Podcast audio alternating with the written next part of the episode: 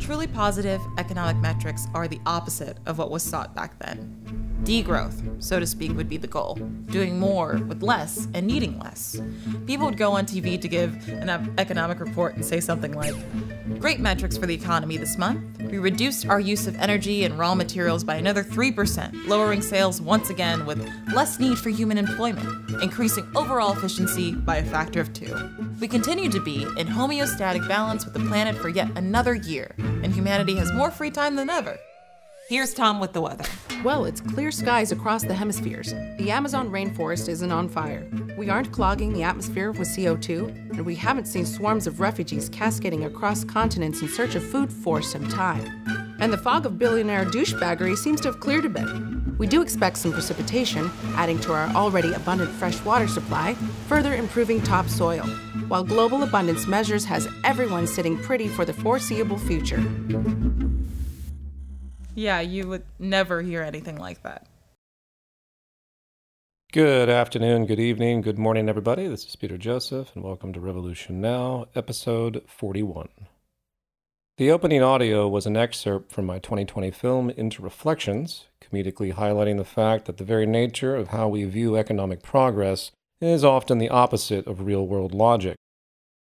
Something I'm going to touch upon in a few different contexts today where people myopically look at the world only through the lens of the incentives, procedures, rewards, and punishments of the economic system, as if that mode of operation mirrors physical scientific reality. And I'm not just referring to abstract metrics such as GDP, a long standing implied measure of public health or standards of living, but also, for example, how the very concept of social progress itself, defining what success and accomplishment is has grown increasingly perverted and detached from reality.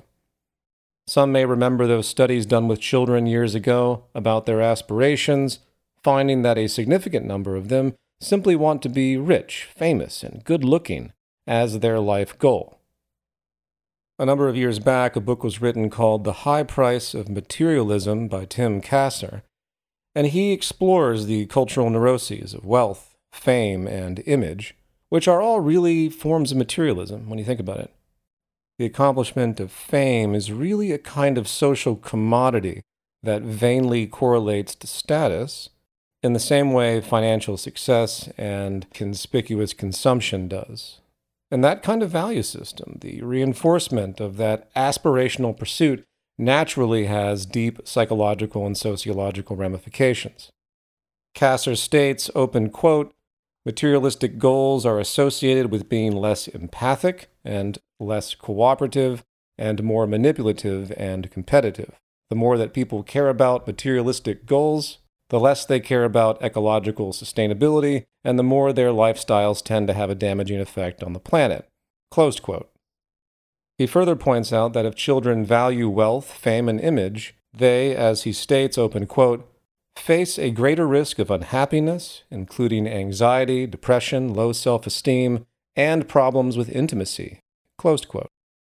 And this has all more or less been validated, as we've seen with the effect of social media on kids, such as using Instagram, because more often than not, the aspirational images loaded with materialistic and status oriented symbols create pressure on children to strive and conform, as they adapt to their environment, which is what kids are programmed to do. I would further argue that this also begins to create the roots of what I refer to as the soft sociopathology of the majority we have today. It's not difficult to see how those childhood impressions, which are virtually inescapable today, will lead to selfish, apathetic, status and wealth seeking adults who are neurotically plagued by this resulting psychological insecurity. And as an aside, truly secure people don't need lots of things, they don't need to be conspicuous in their consumption, and they don't need to be validated by the external through fame and status. Put more abstractly, the more needs a person has, the more of a failure they actually are. You can't have a value system based on infinite wants on a finite planet. Anyway, back on point, this also pairs well with the research that's been done regarding the correlation of psychopaths to business success, with some estimating up to 12% of CEOs exhibit psychopathic tendencies. Then you add the other studies that have been done that describe the correlation between increased material wealth and antisocial behavior, as was done notably years ago by UC Berkeley. And you hence see this very clear pattern of sickness that is manifest. And as an aside, the spectrum is very interesting how income and wealth status and the state of inequality affects social psychology. While the lower classes, through their fundamental lack of access and scarcity experience, will develop aberrant behaviors to some degree in the form of, say, street crime or domestic conflict or drug addiction or prohibitive economies and so on, at least the sense of human connection appears to still be stronger on average as compared to the other side of the spectrum, dealing with the aberrancies of the highly wealthy, whom you would intuitively think that due to their convenience, they would actually be more empathic, more supportive of community, and more interested in giving back, and so on, due to the removal of that basic lack of scarcity and the personal freedom resulting from their wealth. And yet, rather, they exhibit increasingly hierarchical and oppressive tendencies, which manifests as a competition against the lower class rather than seeking more humane equilibrium. Hence the classic phrase class war. There's something about the psychological development where the wealthy begin to perceive everyone as a threat, in other words.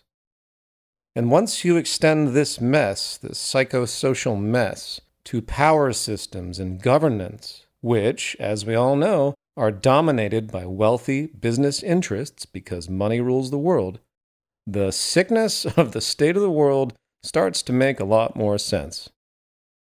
So, that's an extended example of such cultural consequences born from the sociological condition of a civilization deeply entrenched in the values and incentives of market capitalism. Another example is the nature of how problems are perceived and approached, guided not by workable, realistic, direct social potentials, but again by the rigid, exclusionary logic of markets. A classic example, of course, is the structure's inability to end abject poverty and homelessness. And the reason is simple human agents that cannot engage markets are simply unrecognized. Which, as an aside, speaks to the ableist nature of the system, aside from all the sexist and racist elements, too. But the ableist nature is even more built in, because anyone with a limitation or disability is not only disadvantaged by default in the competitive architecture, overt inability to engage basically just puts a nail in the coffin. In fact, I would go so far to say that, in the truest sense of laissez faire market economics, allowing the disabled to simply wither away and die is really the structural expectation. It's a function, in fact, if we choose to be completely objective about what the system actually does, not what our morals and values are, but what the system does. And what has been the propagandized market preserving approach to this problem? Economic growth, of course. That all we need to do is run the machines more and more, pushing more and more sales, which pushes more and more innovation and activity. And I guess some new jobs will somewhere be created, and somehow these disabled or poor or inaccessible people will find new engagement. I don't know, it might work. And that reasoning really is enraging the more you think about it. Might as well have a big Auschwitz sign that reads, Economic growth sets you free. And so the billionaires will quadruple their wealth when economic growth happens, while a guy living in a cardboard box might get a used military tent, while a woman trying to support her family on minimum wage maybe will get a $1 raise. And inevitably, when the lift all boats growth cycle that makes everyone believe that capitalism actually is a functional, sustainable system finally collapses, leading to inevitable recession, as it always does eventually, because nothing can grow forever, even in a system that pretends that it can, the poor are viscerally harmed, while the rich lose a little bit of pocket change in proportion. Now, as we continue this a little bit more abstract episode than usual, I want to reiterate that I'm firmly convinced that human exposure to this kind of economic structure over generational time creates pathologies that are largely subconscious, irrationalities that are largely subconscious, as things are increasingly perceived only through the lens of market dynamics.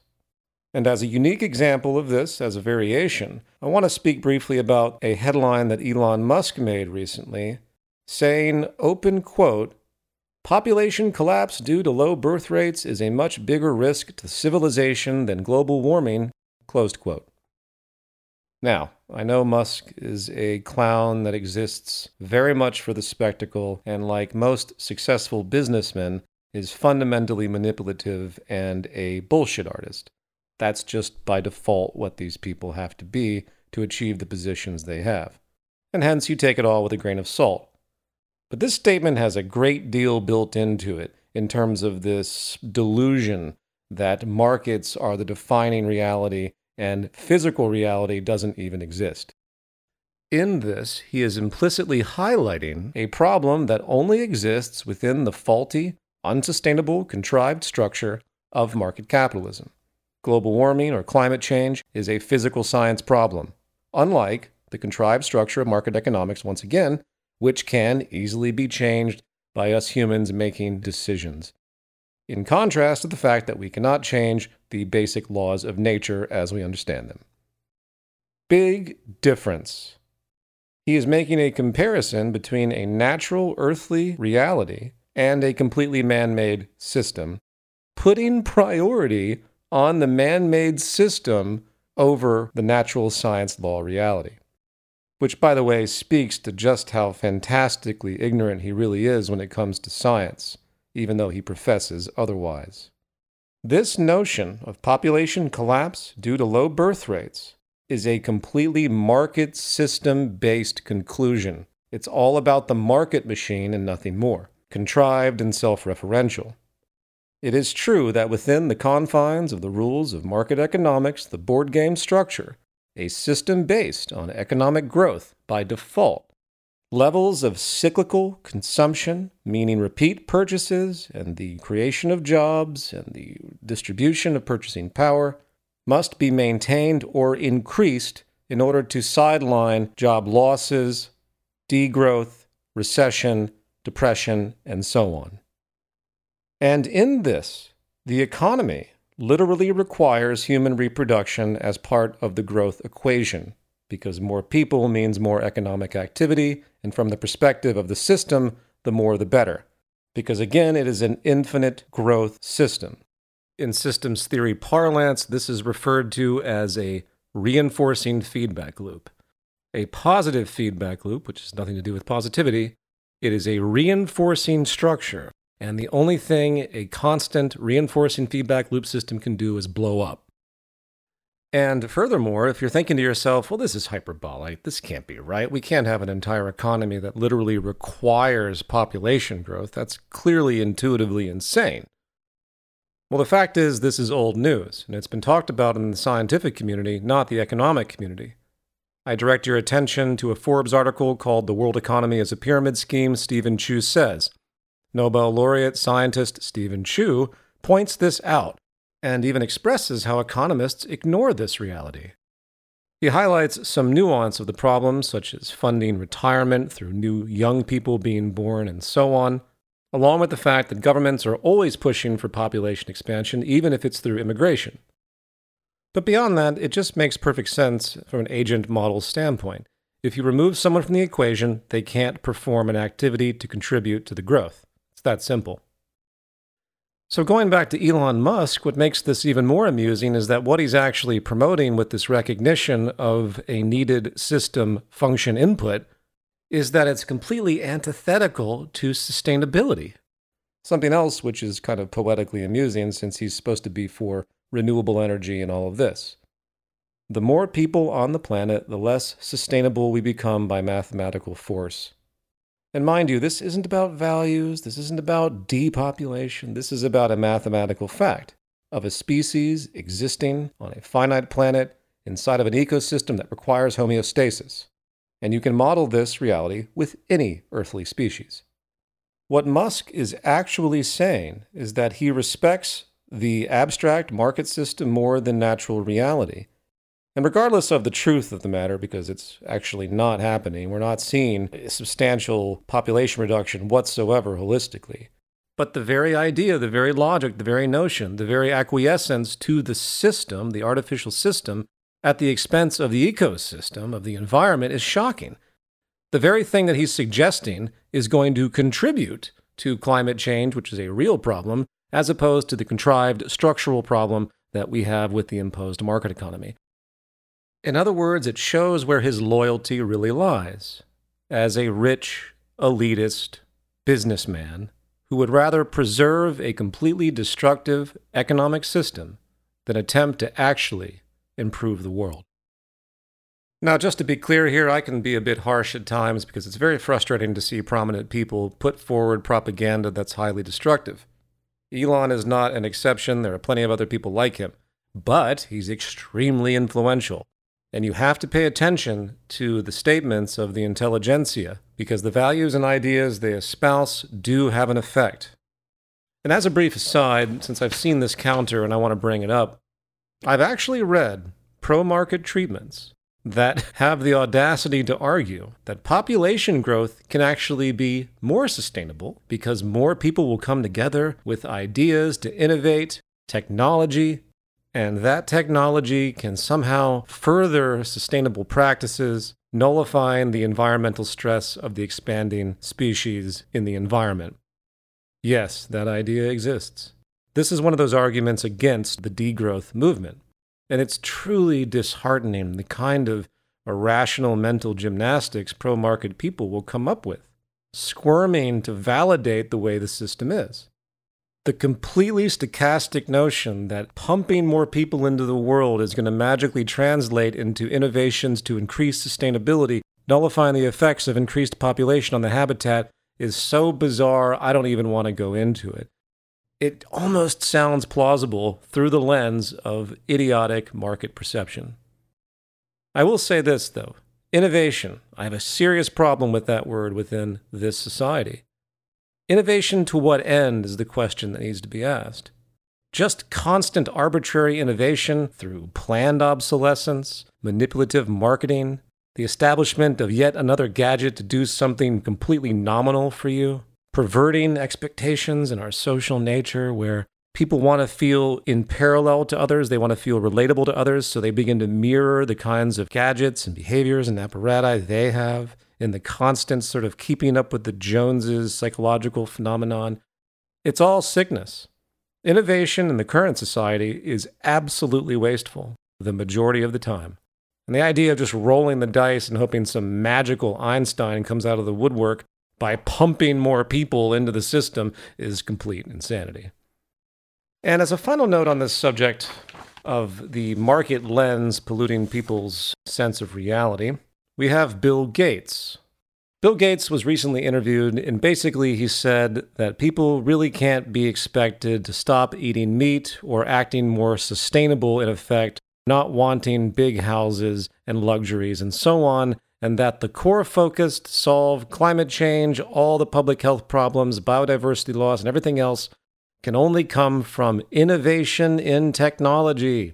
Once again, Forget redesign, forget anything related to trying to alter the system to avoid these kinds of market externalities. Forget all of that. This is Bill Gates' disposition, which of course is self serving and self preserving in the same psychology as Elon Musk. I certainly believe in the potentials of science and technology and understand that it's really scientific ingenuity, design, and technology that underscores the standard of living we have. But the idea, once again, of just letting the system continue to output all of these problems and then working on technology to solve those problems is fantastically lazy and, of course, unworkable.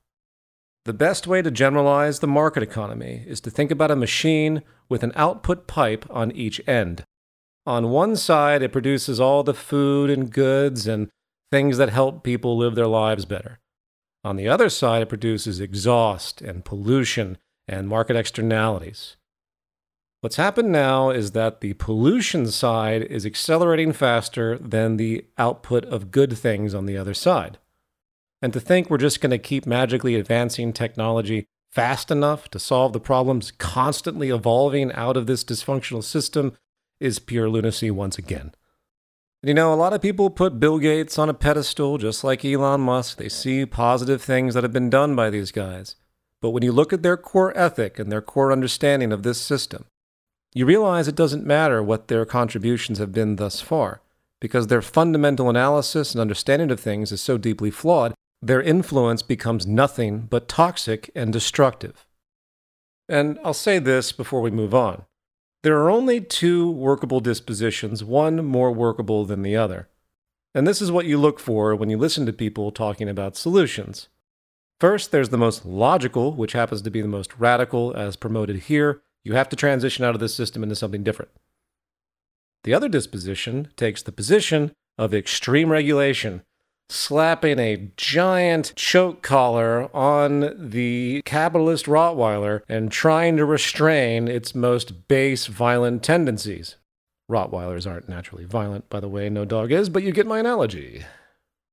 When people communicate a regulatory need, what they're saying is that they reject the fundamental structure of the system and they acknowledge it needs regulation. The reality of regulation actually working is another conversation and something that I believe, based on my own modeling and analysis, isn't a solution because it's too vulnerable and fleeting if regulation can be applied at all, given the adversarial forces coming from the system on multiple levels constantly trying to bring the system back to its most open, pure, laissez faire state. But I will concede that in the most abstract terms, it's technically possible you could create chains for this system and hold it down. Definitely possible, highly improbable. Now, beyond those two states, anyone arguing that the system has mechanisms to correct itself is completely delusional. You see these people all over the place people that want to privatize actual regulatory institutions. Have you heard that one from the libertarian community? They actually believe you can create a for profit company that will help regulate another for profit company, as if collusion wouldn't almost immediately happen. Same for people that believe the growth element of our economy will magically create innovation to solve all the problems the growth economy has created. People like Richard Branson, that talk about how the solution to the climate crisis will come from entrepreneurs using again the same system, going back again to Bill Gates. Those are the folks that really need to be shunned. They need to be pushed to the side. They are completely dragging everybody down. And unfortunately, they are ubiquitous. And no surprise, the figureheads that talk about this kind of crap the most are also the most wealthy, the most connected and hence the pathology of self preservation for the system that rewarded them really comes forward tragically. Hence, a powerful establishment level countervailing feedback loop in favor of preserving the existing system. All right. Well, I think I've run that into the ground. What I'd like to do for the rest of the podcast is return to the iceberg model and expand the concept to talk about how certain patterns in society change. It's very counterintuitive to think that something can work for an extended period of time, say 50, 100, 200 years, and then as environmental factors change, the system behavior changes. Or more accurately, the system endogenously has variables that when unexpressed because the environmental circumstance hadn't arisen to allow the expression. And sorry once again for the overly abstract explanation, let me give an example. I believe there is a figure graphic in my book, The New Human Rights Movement, that touches upon this particular issue. And it's the fact that you started with an economy based on arduous creation, handicraft, where to make a shoe took forever and therefore, people need things, and it takes a long time to create things. It is a demand driven reality. The idea of surplus, the idea of needing people to buy things in order to create jobs, was a very distant awareness. It wasn't until the Industrial Revolution, the rise of technology, the creation of the trend of ephemeralization, and more with less that the tables turned where suddenly the necessity for jobs required the creation of demand. Not natural demand, the creation of demand. as we see replete in the literature of that time, where literally industry is commanding people to buy and consume, giving birth to the true consumer nature of the society we have today. So the pivot was the efficiency generated through technology and design.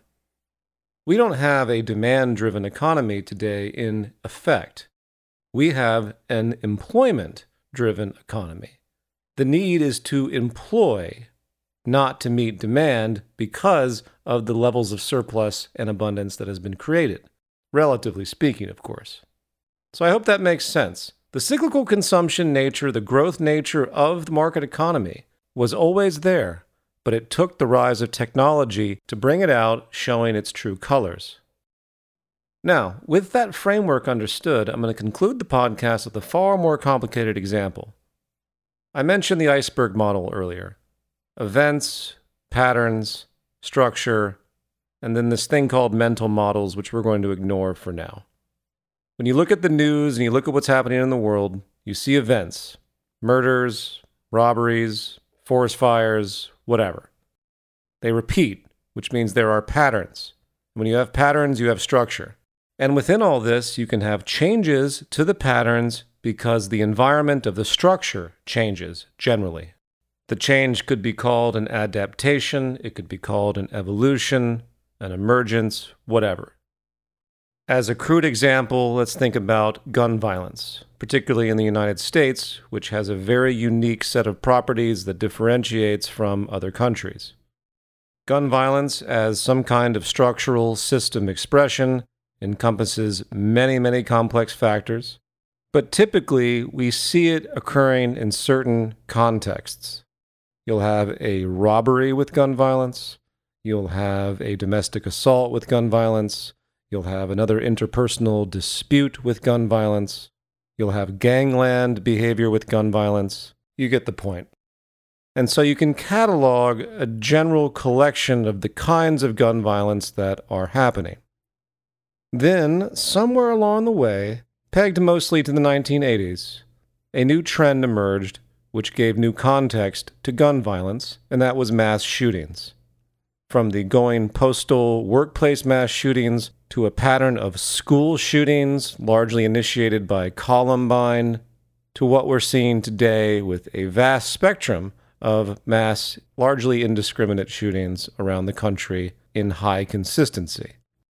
So we have this emergence through time. The pattern has been modulated, in this case, creating more variants of a generalized phenomenon, meaning that of gun violence, which further means something has happened to modulate the structure creating the patterns.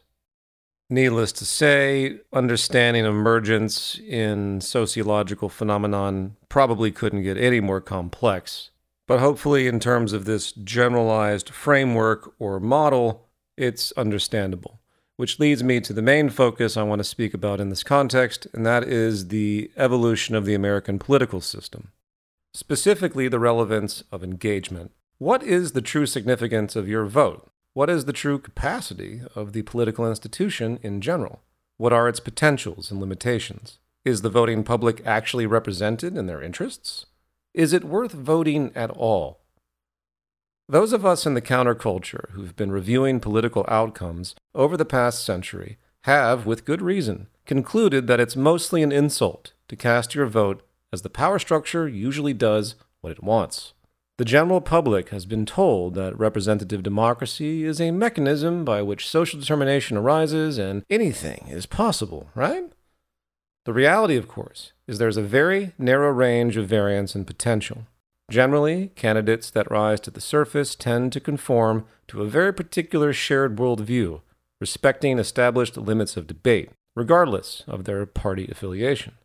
And what we've ended up with in this supposed political pluralistic spectrum is actually a unified conservative political culture, where so called progressive or liberal candidates are really just slightly less conservative, but far from progressive. Put more cynically, instead of voting for candidates that want to spend $1 billion bombing some country of brown people, the more so called progressive mainstream candidate will spend only half a billion dollars doing so. Instead of candidates that want to allow the rich to completely avoid taxation and redistribution, you get the so called progressive candidate that pushes a negligible increase in taxation, just for the spectacle of it. And yes, I know, it seems like more progressive thinkers are inching toward power, but that's the way it's always kind of seemed, isn't it? People say things like, well, Bernie Sanders almost became the Democratic nominee and possibly president. Well, it's the almost part where the truth lies. Hopeful people tend to become very inspired by rhetoric, yet rhetoric and intention is really quite meaningless when witnessing what the system consistently does over long periods of time and why. Looking at social outcomes over time, the truth is in the reality only doesn't matter what people say on a certain level. All that matters is what happens and the trends therein. And there's a very spooky consistency with the fact that even with all the well meaning people out there constantly pushing and fighting and protesting and lobbying, creating nonprofits and so on and so on, hoping to improve conditions for society and the world, the end conservative minded result continues to go virtually unchanged in the long run. And I say spooky because when you look at it, it actually is kind of spooky. There's this complex confluence of forces coming from many directions, forging a multifaceted environmental influence that effectively politically assassinates or marginalizes anyone that inches too close to challenging the establishment. And the funny thing about Bernie Sanders, as an aside, when you think about it, he's not even remotely radical, just a run of the mill democratic socialist, literally suggesting things that FDR did and even he, of course, was promptly obstructed. That noted, it's also not speculation that the political machine has a mind of its own and disregards the popular will overall.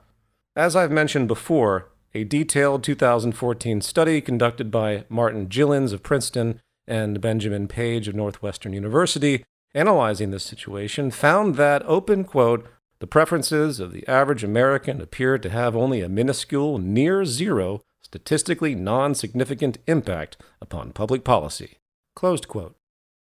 They confirmed what we all know that the government has operated generally for the benefit of the wealthy, Wall Street, and big business. Which, again, shouldn't be a surprise to anyone when you understand the role of the market system on political determination, as we've talked about before as well. Political power today cannot be separated from business power because business is the foundation of the social system, hence the legality of lobbying or legalized bribery, rulings such as Citizens United, giving corporations free speech to influence politics with money, and so on and so on. In this, the gravitation is very clear in regard to what actors the system favors and prioritizes.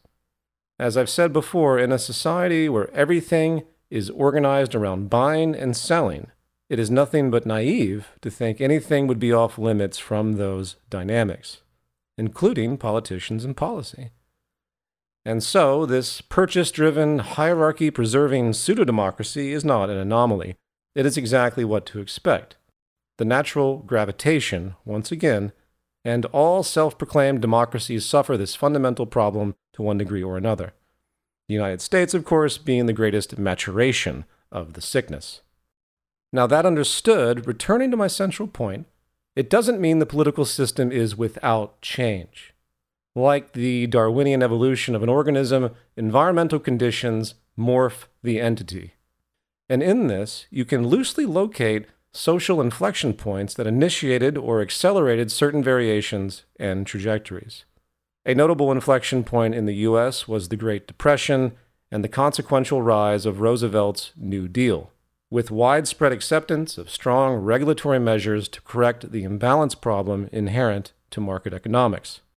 After World War II, numerous institutions were established to ease inequality through income redistribution, using price controls to make sure rents or food prices didn't get high because of inflation, the establishment of labor unions and safety laws, consumer protection, and many, many other interventions. And it worked, even though it was a fleeting state as I'll discuss in a moment. For a few decades, a middle class was stabilized, and he began to see a certain level of social equilibrium that had never been achieved before, directly a result of market regulation. In fact, at the root of the American civil rights movement in general was the recognition of the necessity of these policies as well. As would be expected, African Americans seeking to end discrimination, along with women seeking less economic subservience to men, along with other underclass issues, were all in favor, naturally, of regulating the system.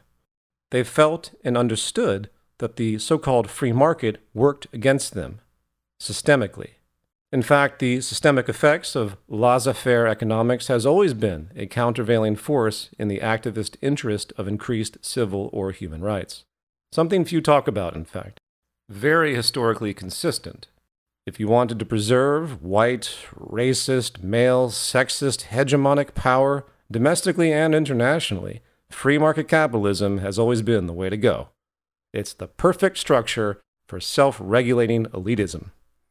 And just in case anyone listening is squirming to want to say something about the horrors of Soviet communism, this is an internal system analysis. Communism or any other system is irrelevant. And just to reinforce this, understand it is not random that the more conservative people are, the more they tend to believe in the so called freedom of markets. The ecosystem of belief shows powerful consistency between racism, white supremacy, female oppression, xenophobia, and a litany of other toxic social features linked to the belief in free market capitalism. And you see this right now if you pay attention. So, coming back to our historical unfolding here, from the New Deal period on, this battle between economic interventionists in the interest of increased egalitarianism and human rights versus the laissez faire capitalists, which manifest the exact opposite, unfolded.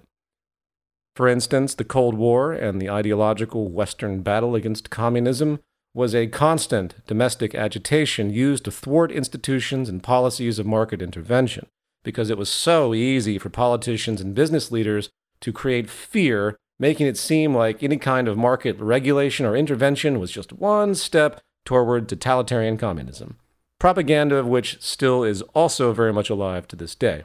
So, crudely speaking, by the time of the Carter administration in the late 1970s, pressure from the business community began to finally succeed, dismantling much of the regulatory institutions and policies.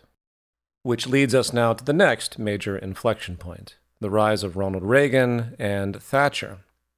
The introduction of Reaganomics, re embracing the religion of unregulated markets, with the idea that the market god must be trusted, and interference with the market god being sacrilegious, anti freedom, and so on, took hold. The pro business striving for elitist freedom prevailed, preserving the power of the economic hierarchy as we moved from a Keynesian demand side economic approach to a supply side Reaganomics approach, meaning consumption would now be fueled by giving money to the rich business owners or the job creators, eliminating their taxes, and so on and so on, as we see trending still to this day, as opposed, of course, to caring about workers' wages, benefits, prices in society, the cost of living overall, and so on, with the central focus, as touched upon earlier, on economic growth as the savior, the ultimate problem solver, lifting all boats, in again opposition to social welfare programs and really anything that moved against the so called free market, deregulation, privatization, and so on. And it's at this stage, which is really just a return to the more natural state of market capitalism, where the homogenous nature of the American political duopoly really solidified. From Reagan to Bush to Clinton to Bush Jr. to Obama, you see very little relevant variation in their policies. Just a kind of superficial ping pong and theatrics, with the fundamental philosophy of letting neoliberal laissez faire economics run wild, with America also reinforcing its hegemony through those very dynamics.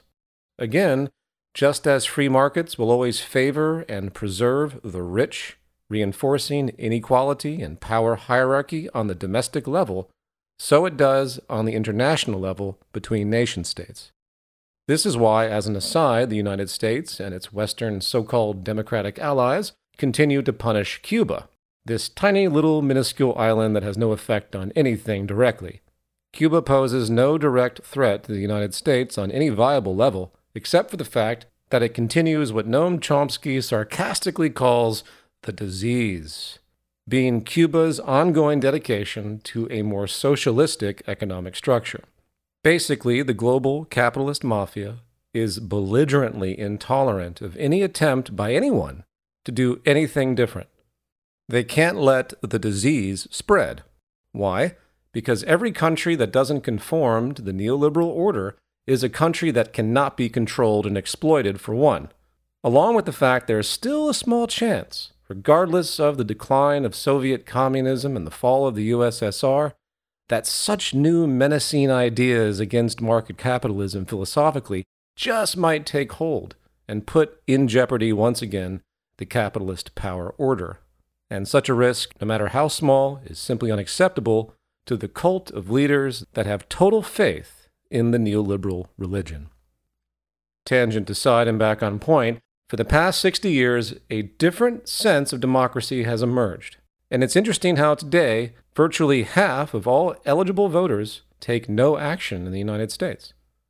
According to the Knight Foundation's 100 Million Project, which has done detailed analysis on why people don't vote, it found that 40% of those people that do not engage state simply that they don't have faith in it and they see it as corrupt and a waste of time. I, personally, have historically been one of those people. But not anymore. And this is the nuanced point I'm getting at.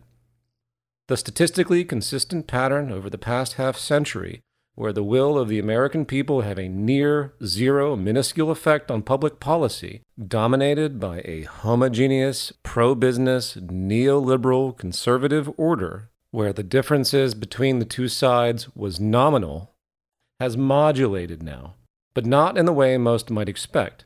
The fundamental lack of efficacy of public participation in voting when it comes to challenging progressively the nature of society remains the same, impotent that is still a lost cause.